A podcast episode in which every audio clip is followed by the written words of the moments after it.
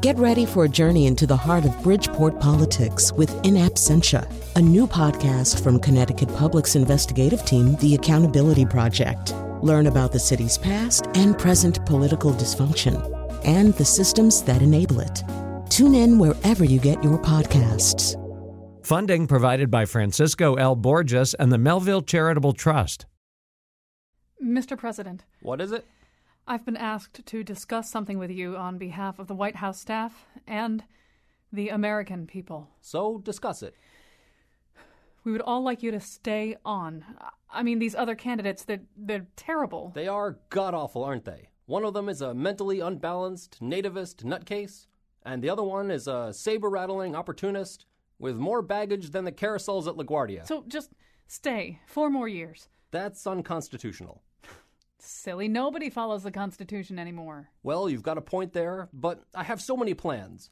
My short game has really been coming together on the vineyard, but I need to play every day. And I was gonna sing on the next Aloe Blacc album and rap with Common. I know, Mr. President. I was gonna eat a whole bag of cheese doodles instead of this seven almonds nonsense. Yes, sir, we are in total sympathy, but we really feel as though these other candidates might get us all killed or, or blow up the world or, or you know, trash our democracy. Let me ask you this. What am I famous for? Being our first robot president, but I never believed that, sir. The correct answer was seeking compromise. Here's what I'm offering I'll do the first year. Oprah does the second, Tom Hanks does the third, then Elizabeth Warren comes in and demolishes Wall Street in the fourth year. Thank you, Mr. President. Let's listen to this show together, shall we, sir? And now, this does not change his plan to write in Alex Trebek, Colin McEnroe. Yeah, I know he's Canadian. Uh, why do people want to pick my ideas apart? Nobody else's ideas get picked apart anymore.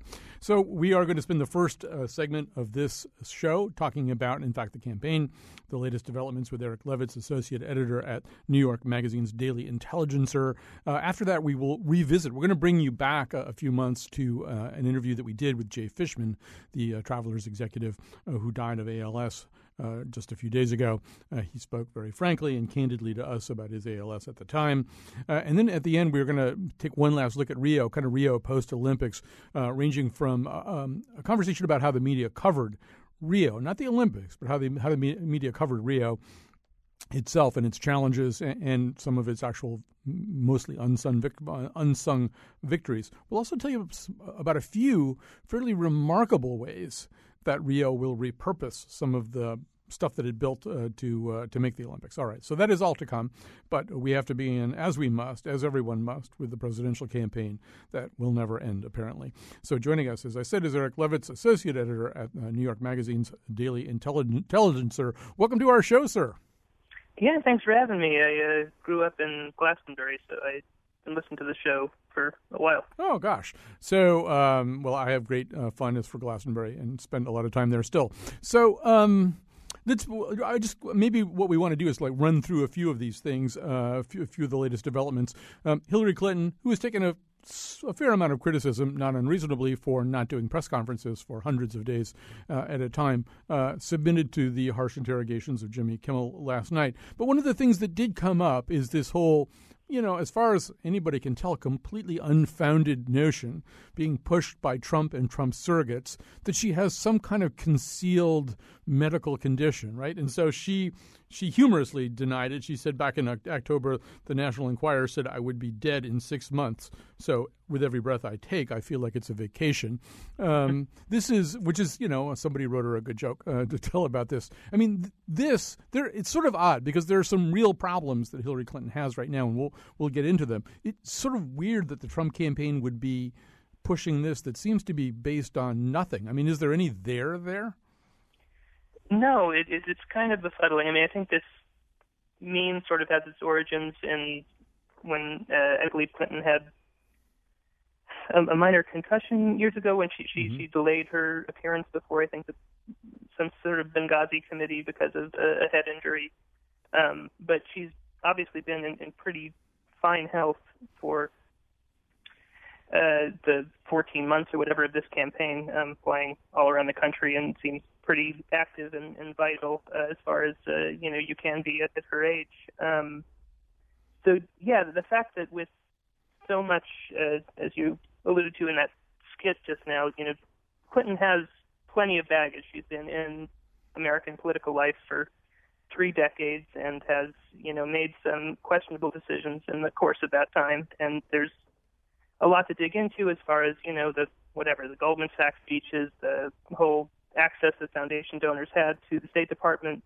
Plenty of things that have more sort of meat on the bones than uh, a conspiracy theory that she's actually about to die, which um, even if it were true, it's not clear to me what the, the upshot of, of that is. I mean, she has a vice president uh, who's running with her, who is uh, has experience in government and seems eminently more qualified than Donald Trump to take the position. So it's really not not clear to me what even even if she were seriously ill, what, what that would have to do with uh, the choice before the American people.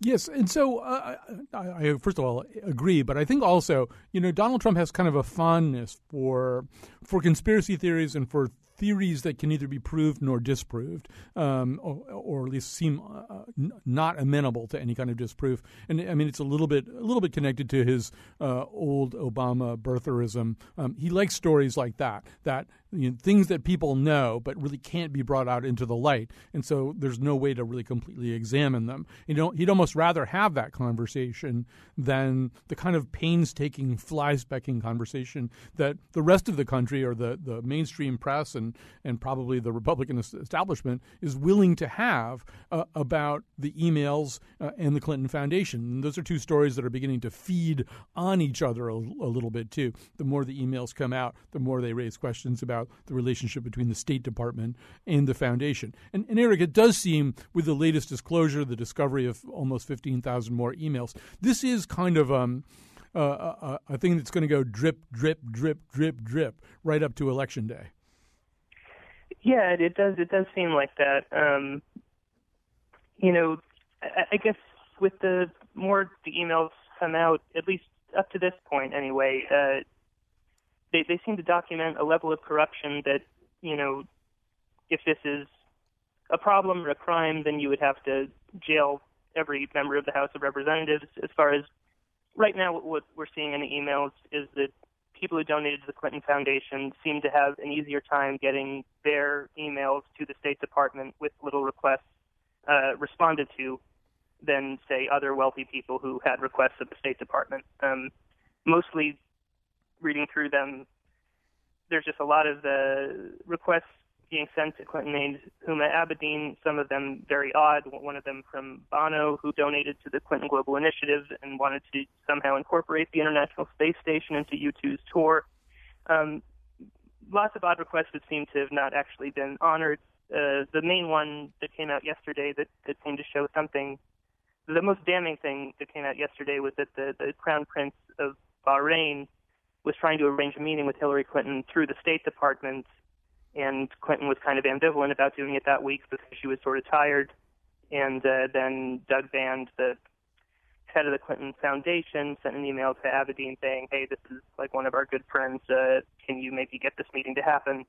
And it appears that after that nudging, the meeting went through. So it seems like potentially uh, the worst thing that came out yesterday is that uh, the fact that the Crown Prince of Bahrain was a Clinton Foundation donor, expedited his uh, ability to secure a meeting with Hillary Clinton.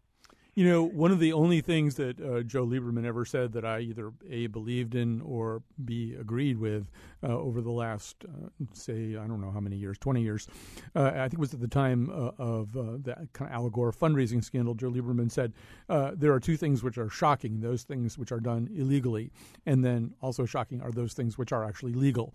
and I think what we're going to probably see here with this story, and to me, it's a three pointed geometric figure. It's sort of what, what went on over over at State, what went on over at the Clinton Foundation, and probably also to a certain degree what kinds of fees Bill Clinton was able to collect from various people. I mean, uh, yeah. we we do know that you know their income went down to 10.7 million from 28 point something million the year before. Um, this this is there is a coziness to all this, right? That there's sort of a, a, sense that you know there's the way government operates, there's the way the foundation operates, and then Bill Clinton uh, has been making a hell of a lot of money, and and I don't know how strong a line you can draw between any of those dots.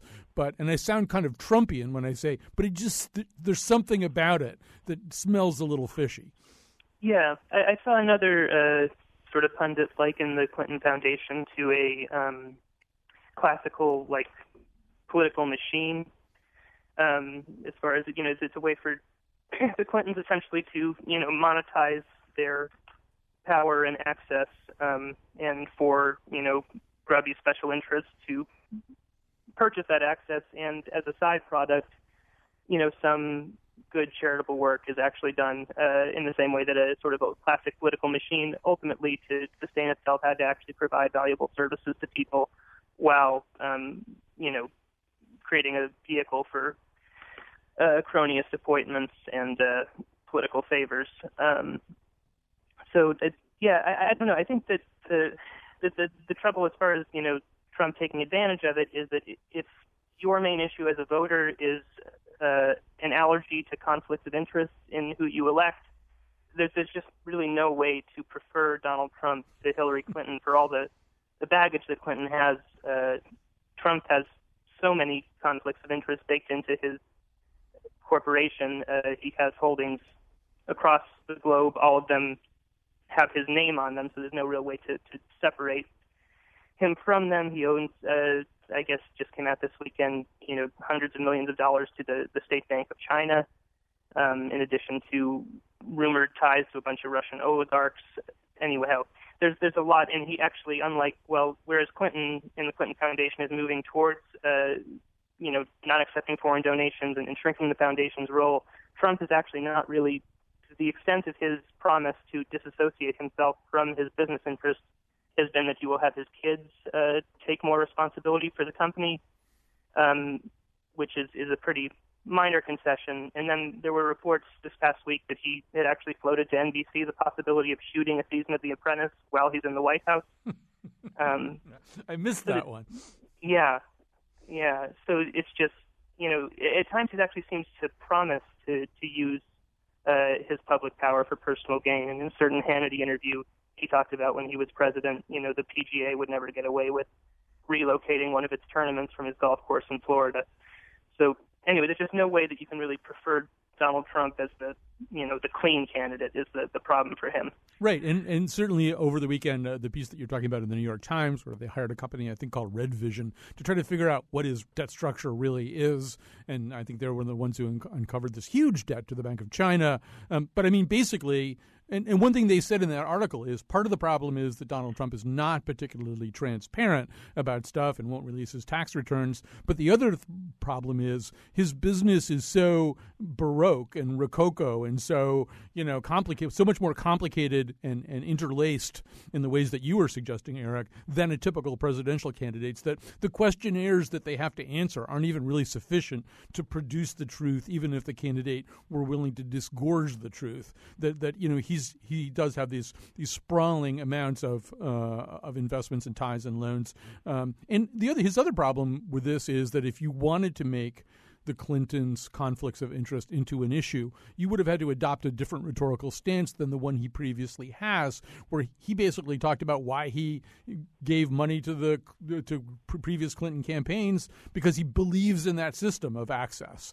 You know, like I, I gave a donation and I got access. That's the way it works. I know the way it works. It's fine with me. I get it. So I, to have said those things and then to be a stickler for for for a clean campaigning is probably going to be a, a, little bit of a reach for him. I wanted to talk about another thing you've covered, which is um, the confusion if that's the right word, uh, around Donald Trump's uh, position on immigration. We certainly know how he campaigned on immigration. Part of his campaign was a deportation force, basically, that there would be this group from ICE, we assume, running around gathering up 11 million people uh, who are here uh, illegally uh, and getting them on the other side of the wall that he's going to build. In, in recent days, it, it seems as though he's doing something that's either a walk back or very close to a walk back. What can you tell us about that?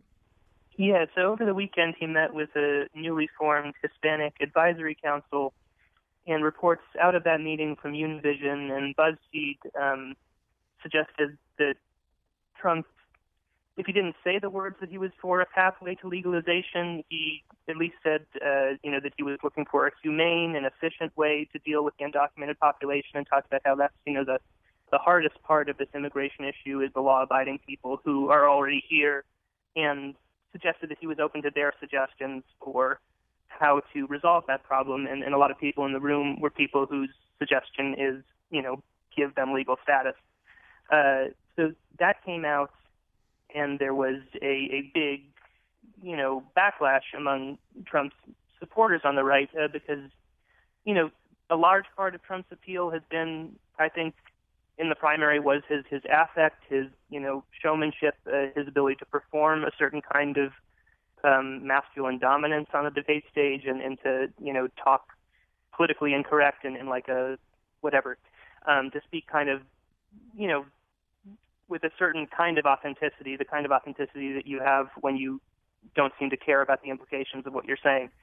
But uh, but to the extent that there was a policy appeal, it was that he was to the right of the entire field on immigration. His uh, willingness to not be, you know, constrained by any sense of, you know, mercy or the logistical details of what he was proposing allowed him to, you know, call for a deportation force to get rid of every single person who's here illegally, to build a, you know, 10 foot wall that Mexico would somehow pay for, whatever. So he really staked out that ground, and now, uh, just last night on on Bill O'Reilly's show, he actually said the words, uh, you know, what people don't know is that Obama got tremendous numbers of people out of the country.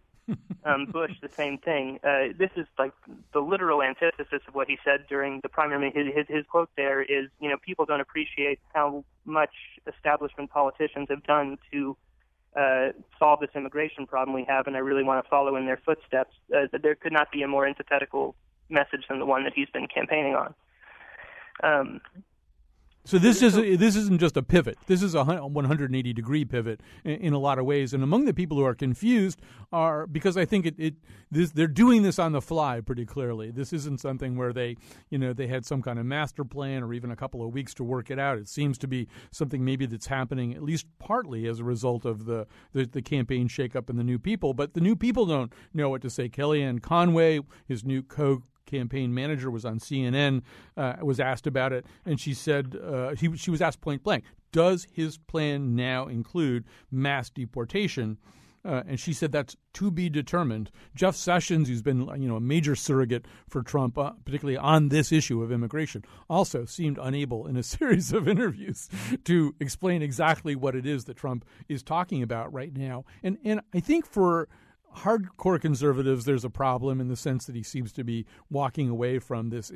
It's sort of been his, his biggest applause line at his rallies. But it's also infuriating more traditional establishment Republicans, Eric, because he's basically now adopting, if not Obama's position on immigration, although it seems kind of close to that, certainly the, the positions that Marco Rubio and Ted Cruz articulated during the primary campaign. And Trump spat on those positions as being too weak on immigration. Yeah, I mean, it, it, it should be fairly clear at this point that Trump does not have beliefs in the way that we normally associate politicians, or whatever, to the extent that we still believe that politicians believe in things. Trump does not. Um, to your point, uh, yeah, about uh, the campaign not being prepared for this, they did have, you know, a uh, speech scheduled for Thursday night where he was going to unveil in Colorado which has a large Hispanic population, uh, which is part of why Trump is losing Colorado very badly, that he was going to give a big immigration speech in Colorado and uh, clarify what his position is going forward. And on Monday, he canceled that speech uh, very abruptly after sort of hyping it quite a bit. So it seems like the campaign had a plan for how it was going to uh, put forward its immigration plan, and then as soon as it got some backlash, it seems to suddenly have to recalibrate. Um, but yeah, to your point, I mean, Trump's position right now, uh, and, and one thing I, I wrote about this morning was that, you know, that the traditional uh, comprehensive immigration reform deal, the bipartisan deal, uh, hinges on this trade where Democrats get a pathway to legalization, uh, if not to citizenship for the undocumented, and Republicans get billions and billions of dollars to spend on security theater at the southern border.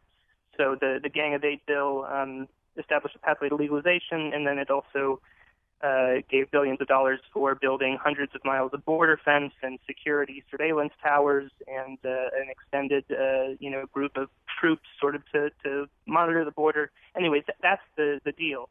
Um, and the problem in the past has been that it turns out that Republican voters, the ones who lobby their Congress people anyway, care way more about keeping the undocumented uh, in either you know a state of uh, quiet terror or deporting them than they do about uh, all that you know security stuff. So right now, Trump, you know, if Trump can convince his supporters that they care more about the wall than they do about deporting people, that would actually be uh, an immense help to the the cause of comprehensive immigration reform. Ironically, because Democrats uh, Democrats have already supported you know extending a border fence I think that they can rebrand that fence as a wall, and they'll be comfortable signing that if they can get uh, something for the undocumented uh, as far as a path to legalization. Yeah, I mean, it's you know they said only Nixon could go to China. Uh, maybe only Donald Trump can actually put the finishing touches on comprehensive immigration reform. Uh, it would be hard to accuse him anyway of having been so soft on this. And and in a way, I mean, that's you could sort of say the same thing about George W. Bush, whose whose bona fides as a Republican conservative were never in doubt, but you know seemed to lean much. Well, it didn't seem to me he leaned much more in this direction, and it it, it seemed as though Donald Trump was maybe going to be the last guy to turn out the lights. Uh, on on ideas like mass deportation, and now I guess it, he's going to hand the keys to Jeff Sessions, right? I mean, there won't be too many people left on this outpost. I mean, who knows where he'll end up by the end of this week? If he'll, you know, he could have a double the size of his deportation force. But uh, it does seem like, um, you know, the Washington Post pointed out that actually, despite his rhetoric in interviews, I mean, look, during an interview, you know, the the guy, the candidate, will say whatever pops into his head at any given moment. But when Trump actually or his advisors sat down to write his official immigration plan that's on his website back last August, a year ago, uh, that plan actually didn't include anything on mass deportation. It was about the wall. It was about Mexico paying for the wall.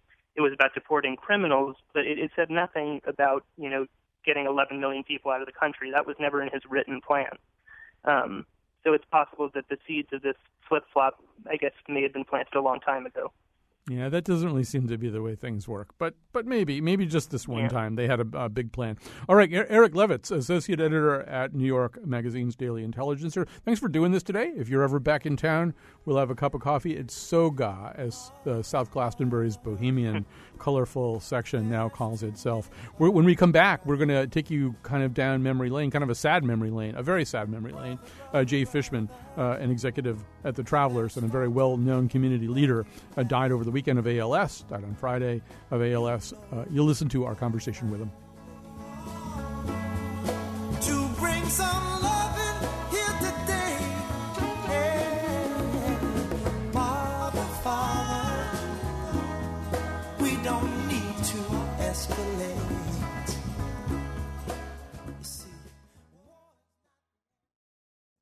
Right at the end of March, uh, we did a show about uh, ALS. Um, as most of you know, I'm very close to my pastor, uh, who is struggling with ALS.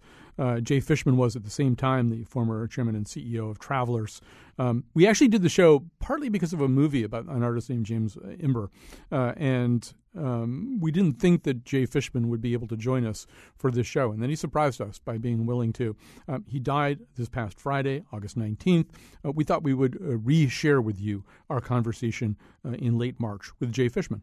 Jay Fishman is current chairman of the board and former CEO for Travelers. Uh, he too has uh, an ALS diagnosis. Welcome to the conversation, Jay Fishman. Well, thank you, Colin. It's nice to be here with you today. So, um, m- maybe you could just quickly tell us. Uh, I mean, every single ALS story is a slightly different story. Um, how did you discover that you have this disease? Um, well, I I was experiencing bad back symptoms, and was doing all the things that one should do when you uh, have a bad back. I was seeing uh, orthopedic physicians and uh, dutifully going to physical therapy, exercising uh, and, and in fact, I do have a problematic back, which made the diagnosis even more complicated because problems do evidence themselves in the MRI. Um, but thankfully, I was with physicians who were uh, not so quick to operate. They kept indicating that they certainly saw the challenges in my back, um, but that just wasn't accounting for uh, all of my symptoms. I was fortunate in that regard. My the version that, I have is, is sometimes referred to as uh, axial or, or core meaning that the initial muscles that were impacted, actually my kind of abdominal core muscles, uh, also my diaphragm, and so my my breathing breathing challenges uh, for me, have been leading the way. So uh, it really initially manifested itself as a, a weak back, an inability to uh, stand up straight for periods of time. To um, it, it, it, my my body kept wanting to lean to the right uh, inexplicably. Couldn't couldn't understand it.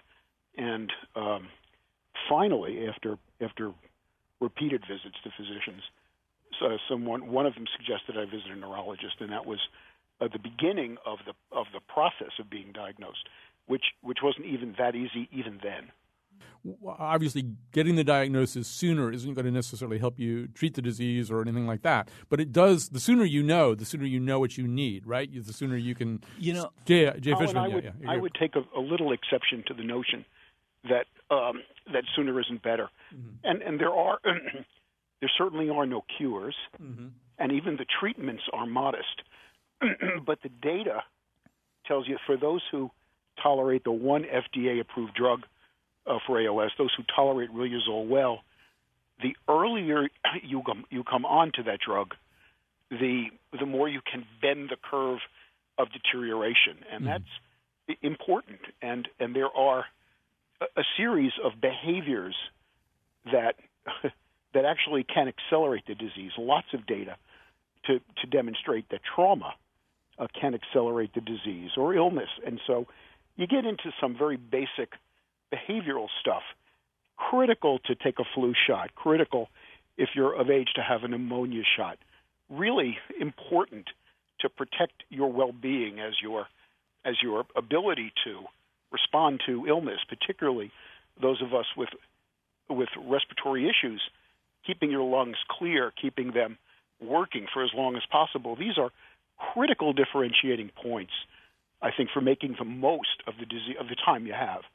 So I, I'm, I'm, I'm actually an advocate of the sooner you know, the yeah, more yeah. impactful you can be. For, for what it's worth, the best advice I've received, at least so far, and I'm, I'm coming up on two and a half years post diagnosis, is to lean into the disease. Mm-hmm. It was an expression that Dr. John Hansen-Flaschen in the University of Pennsylvania, who, who is my uh, pulmonary physician, uh, right from the beginning, he and, and I and I've come to terms with that, and I think it's exactly right. It's preparing, understanding, being ready. Look, these are all choices those of us who have the disease make. How are you going to respond? It's perfectly reasonable to someone to go sit in a corner and cry and hide, and then to others of us, it's perfectly reasonable to understand that we all go eventually. Every single one of us will face this path, and so now it's your turn. And what do you want to do with the time?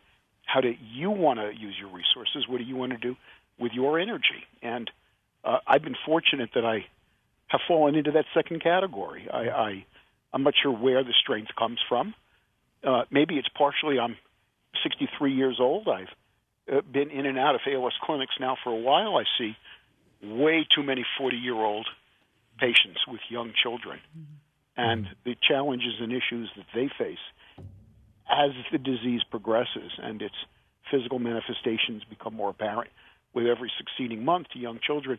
These are real challenges. So, yeah, they, we all face different issues, but at least at least for me, um, I've chosen to lean into it, be prepared, do everything I can to maintain the quality of my life and my friendships and my family relationships and my relationship to work and and honestly just as important now my relationship to the ALS community because I have a responsibility there now. And, and, Jay Fishman, maybe you could say a little bit more about this. I mean, obviously, everybody, uh, you know, people do what they can do when they get this disease. Uh, you're somebody who can direct a lot of resources uh, at this problem, and I know you've you've you've done that. That you've used the position that you have in the world and the community to uh, direct resources at, at, research, at care, at treatment. I don't know if you want to mention one or two of the initiatives sure. that are really important to you.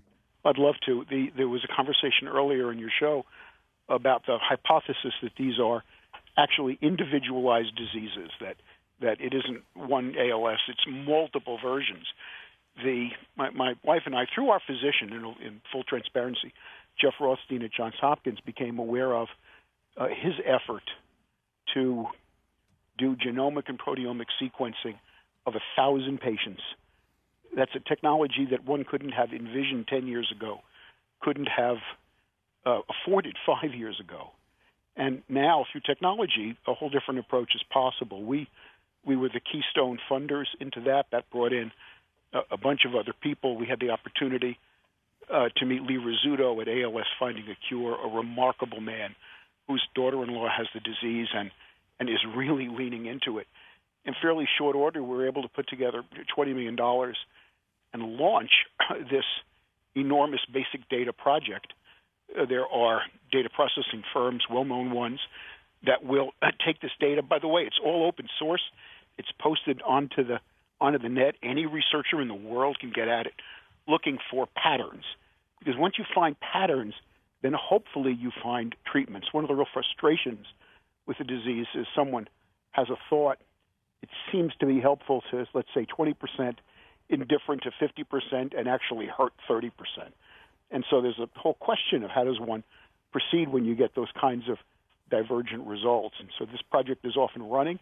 And in fact, I think this week we will take our 100th sample from patients. And by the time we get to 1,000, we will have reached statistical significance to, to hopefully point out genetic patterns that are not visible to us today. What I loved about this was that it was basic science. Let's let's take a step back. Let's worry a little less about finding the cure, and let's make sure first we understand the disease because the technology has now enabled us to do that. That was terrific. As I began to engage in the community, I became aware of how woefully inadequate the care for current patients is and how difficult and frustrating it can be. And one of the biggest things is losing one's voice. I'm, I'm fortunate that at two and a half years, I'm, I'm not dealing with that yet. I will at some point, uh, but not yet. And when you watch people lose their voice, their inability to communicate to their kids, their loved ones, it, it's heartbreaking. We became aware of a fellow up at Boston Children's Hospital, John Costello, who was probably the leading technologist in, I'll, I'll call it generically, voice banking, in recording your voice before you lose it, so that when you have to rely on technology to speak for you, it's your voice and not a, a, a GPS voice, not a not a car system voice. The, the the wonder of that is that it's a process that is actually very hopeful.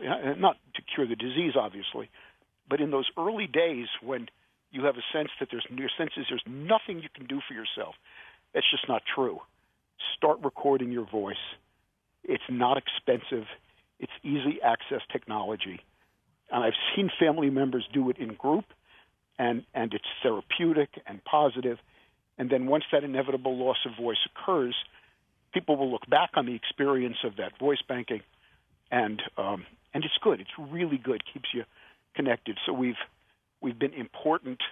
Uh, people see me on the street now. They walk across the street. I'm in shameless fundraising mode. My own resources and anybody else who can help. All right, that's not jump change. All right, Jay Fishman, I, I know that we promised you that you, would be able to go uh, at 150. So, Jay Fishman, thank you so much for joining us today.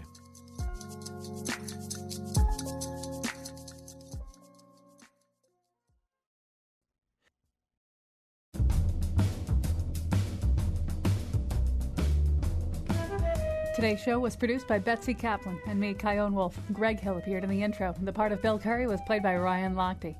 On Friday, we'll be doing the nose live from the Ivoryton Playhouse, and you're all invited to join the audience. Details will appear on the Colin McEnroe Show Facebook page. On tomorrow's show, the loosey goosey world of independent minor league baseball. And now, back to Colin. Yeah, let me just take a moment to kind of um, double down, as we say, on that uh, Ivoryton invitation. So there's a beautiful, beautiful old fashioned playhouse uh, in Ivoryton, Connecticut, which is, uh, I think, actually part of Essex, maybe. Uh, anyway, right, right down there along the Connecticut River and Route 9.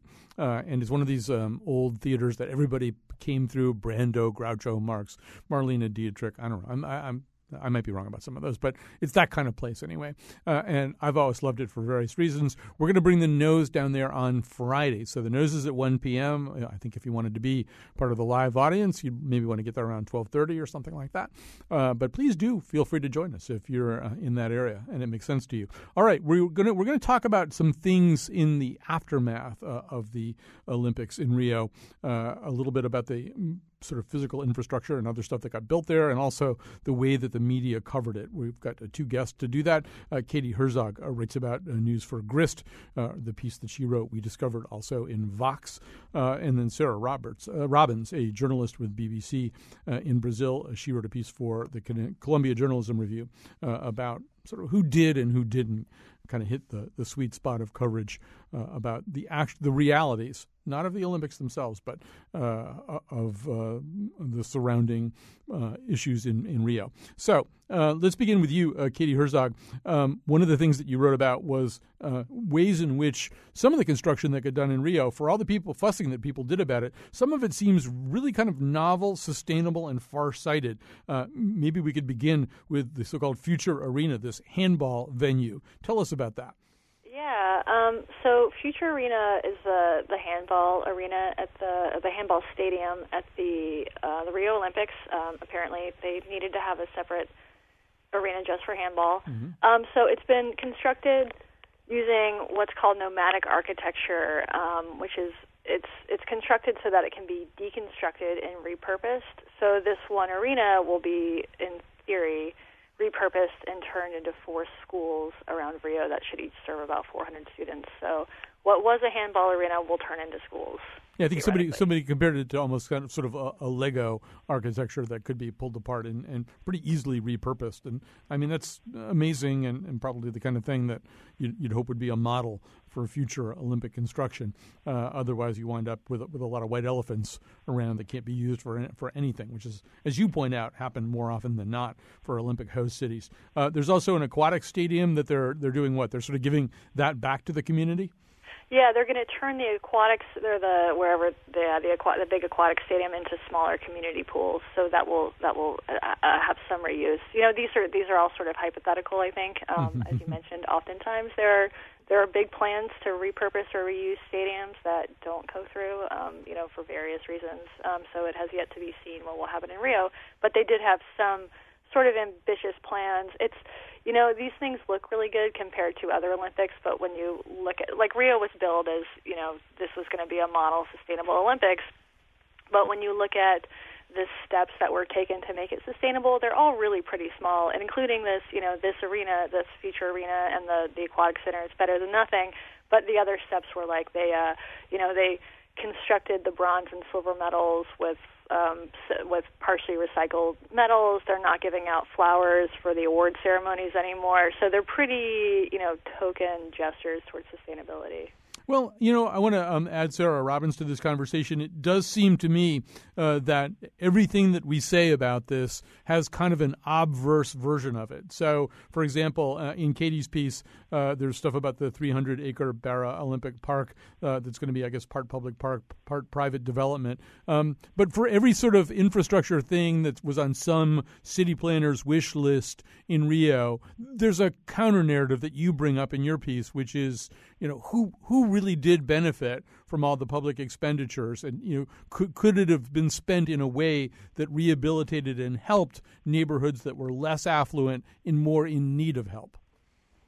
Right. I think that's that's often the question is not necessarily whether the investments that were made uh, were ones that were wrong or that won't be used. Of course, the metro extension that was done will be heavily used, and the regions that were invested in, uh, people will benefit from those but the questions are surrounding more, you know, what opportunities were lost in the city and which areas weren't developed, or, you know, how could the momentum of the Olympics better help a, a greater swath of society.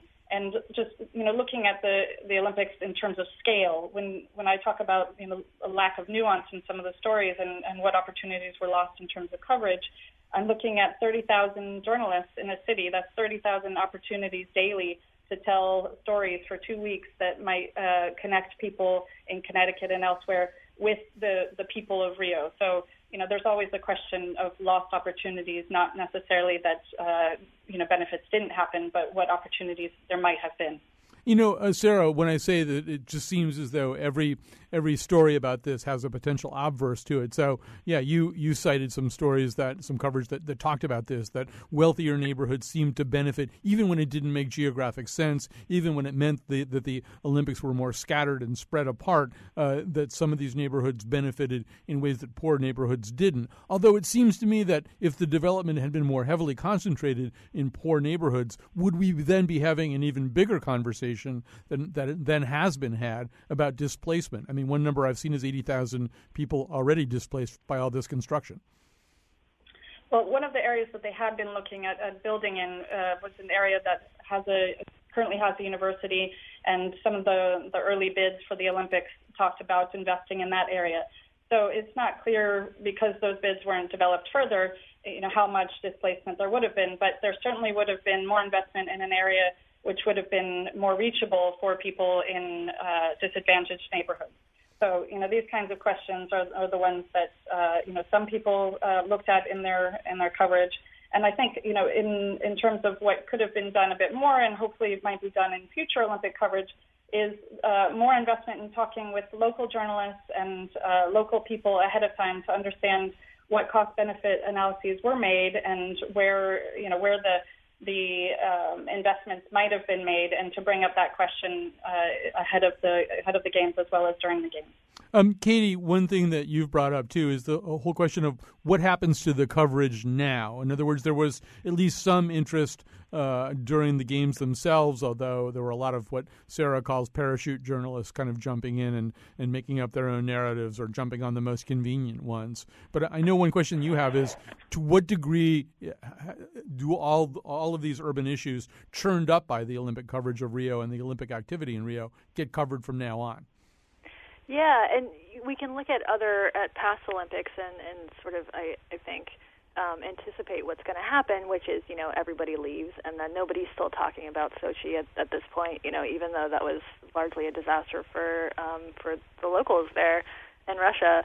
Um, it, London, I think, is also a good example. In London, the Olympic Park was built on in the East End in uh, this historically low income area that was also full of toxic waste. It was there was lots of industrial sites there, and the city detoxified this landscape to build the Olympic Park. And then after the Olympics, um, the there was supposed to be this emphasis on converting this to affordable housing.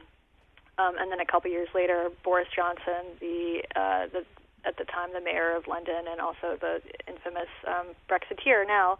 Um, uh, changed his mind, and you know, and and put put it re-emphasized development, commercial development. So even this, even even a, an example that was supposed to you know create opportunities for people to create affordable housing, it ends in the end it ends up going just for commercial development and really ushered in a wave of gentrification that people are you know being displaced from their homes even now after the you know the, the four years after the Olympics in London a story that not a lot of people are telling. And, and so, Sarah Robbins, that gets back to your piece, uh, which you sort of give some gold medals out to um, various press operations that did a good job, usually because they already had somebody there uh, or because they partnered with people who were with journalists who were already there. But it does seem one of the things you're describing in your piece is kind of a sweet spot that, that you're looking for. You know, in some ways to to completely maximize all of the problems in, in Rio and make it look like some kind of third world horror show um, is unfair. On the other hand,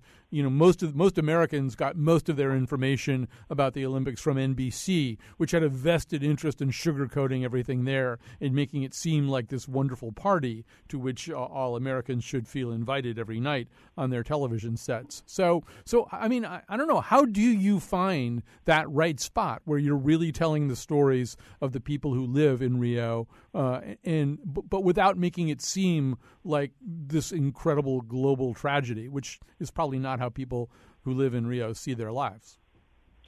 Well, I think actually, in fact, in the last couple of days, there have been a number of pieces uh, after the competition ended where outlets haven't succumbed to a pass-fail test. I think that there there were um, many who awarded praise uh, for some of the achievements during the games, talked about the huge sporting triumphs, uh, as well as the the public spaces that have uh, you know quickly turned uh, into successes, such as Praça Mauá, which is uh, a beautiful urban uh, area, public open public space uh, down in the port region, which is which is a success. And I think that's clear that there will be plenty of people using that in the coming weeks. So I think the idea is to try to encourage coverage that that allows for uh, the you know this kind of mixed result, which is that uh, there will be some benefits, and that the people here you know, didn't forget their worries or forget the recession or think that they're you know that they're they won't face tough times ahead, but in fact allowed themselves to enjoy the the times and also continue to question. And uh, in the coming weeks, in terms of the coverage that there will be, there's still a, a mega event uh, called the Paralympics that's due to happen here, and uh, there will be plenty of questions continuing about uh, you know these um, the use of the stadiums, as uh, Katie mentioned, and uh, you know some of these innovations. There are continued opportunities to look at these issues. So I think that the uh, the, the opportunity for Brazil and for Rio to uh, to be in the limelight and to keep asking these questions isn't isn't over yet. Yeah, Sarah, maybe if you, you, could just say a little bit more about the Paralympics, because one narrative that I've been encountering is that as much as Brazil may or Rio may have struggled to finish some of the projects that needed to be finished in time for the Olympics, that the Paralympics is even more kind of at the back of the line for that. That there may be some problems that really needed to get resolved, but just just kind of didn't because of prioritization. Is there anything you can say about that? But it's still evolving, and the information exactly about how the transport for athletes and media uh, will happen, you know, still have question marks around them, and certainly security in the city hasn't uh, quite been defined. You know, that was security was one of I think the, the things that went well. Security for tourists, in my view, was a big achievement. Of course, you know, we did the uh, tremendous violence in uh, in some of the neighborhoods, uh, you know, where the number of deaths uh, increased not only during the months ahead of the games, but during the games. Amnesty International said at least eight people died as a direct result of police operations during the games in poor neighborhoods. But for tourists, the safety, uh, you know, went pretty. The safety issues went pretty well. Um, you know, some uh, stories, uh, fabricated stories notwithstanding, but. Um, the uh, opportunity during the Paralympics you know, for these things, you know, they do need to go well, and how it will work uh, still hasn't quite been defined in terms of uh, security and transport in particular. So those are question marks. But uh, you know, there's a huge opportunity here for uh, Brazil uh, to learn during the Paralympics and to uh, you know, to, to get on board with, with the Paralympics as a big event, and there are only 12% of the tickets sold. But you know, the question is, you know, how that will go in the in the next couple of weeks. Um, Katie Herzog, we're running out of time here, but I mean, one thing that people will be watching going forward is the stuff that you covered in your story. That notion that temporary structures that can be repurposed or just our temporary structures make a lot more sense. We know that places like Montreal got stuck with a lot of stuff. That China wound up with a soccer stadium uh, that holds ninety-one thousand, uh, and they only were be able to uh, attract crowds of ten thousand for their regular post-Olympic soccer activities, and it cost you know a lot of money even just to keep it going. So uh, I take it there's going to be a big argument for future cities to think more in terms of temporary building. Yeah, and I think that the the willingness of cities to host the Olympics itself will, you know, is is um, is becoming a bigger conversation for you know the upcoming Winter Olympics. Um, a lot of cities pulled out. A lot of cities are realizing that they just don't want the headache, the cost, the had to have to create all this infrastructure that might, you know, just get wasted. Um, yeah, so I think people will talk be talking about that, and I'm I'm curious. I haven't seen a lot of talk about you know one way to deal with this problem besides making temporary buildings would be to have two Olympic sites in the world, one for the winter, one to one for the summer. You know, so that all of these cities aren't pouring billions of dollars into infrastructure that's not going to get used. But right. there doesn't seem to be a lot of momentum around that idea. No, that idea gets floated a lot, but I, nobody really yeah. seems to be biting on it. Well, listen, I want to thank both of you, and I want to encourage uh, people to read both of your articles. Katie Herzog's piece can be found in Grist and in Vox. Sarah Robbins has a really fascinating, detailed piece about what got done well. Uh, uh that's in the Columbia Journalism Review. We're going to go out with one of my favorite Brazilian mu- musicians, Djavan. This is Pedro Brazil.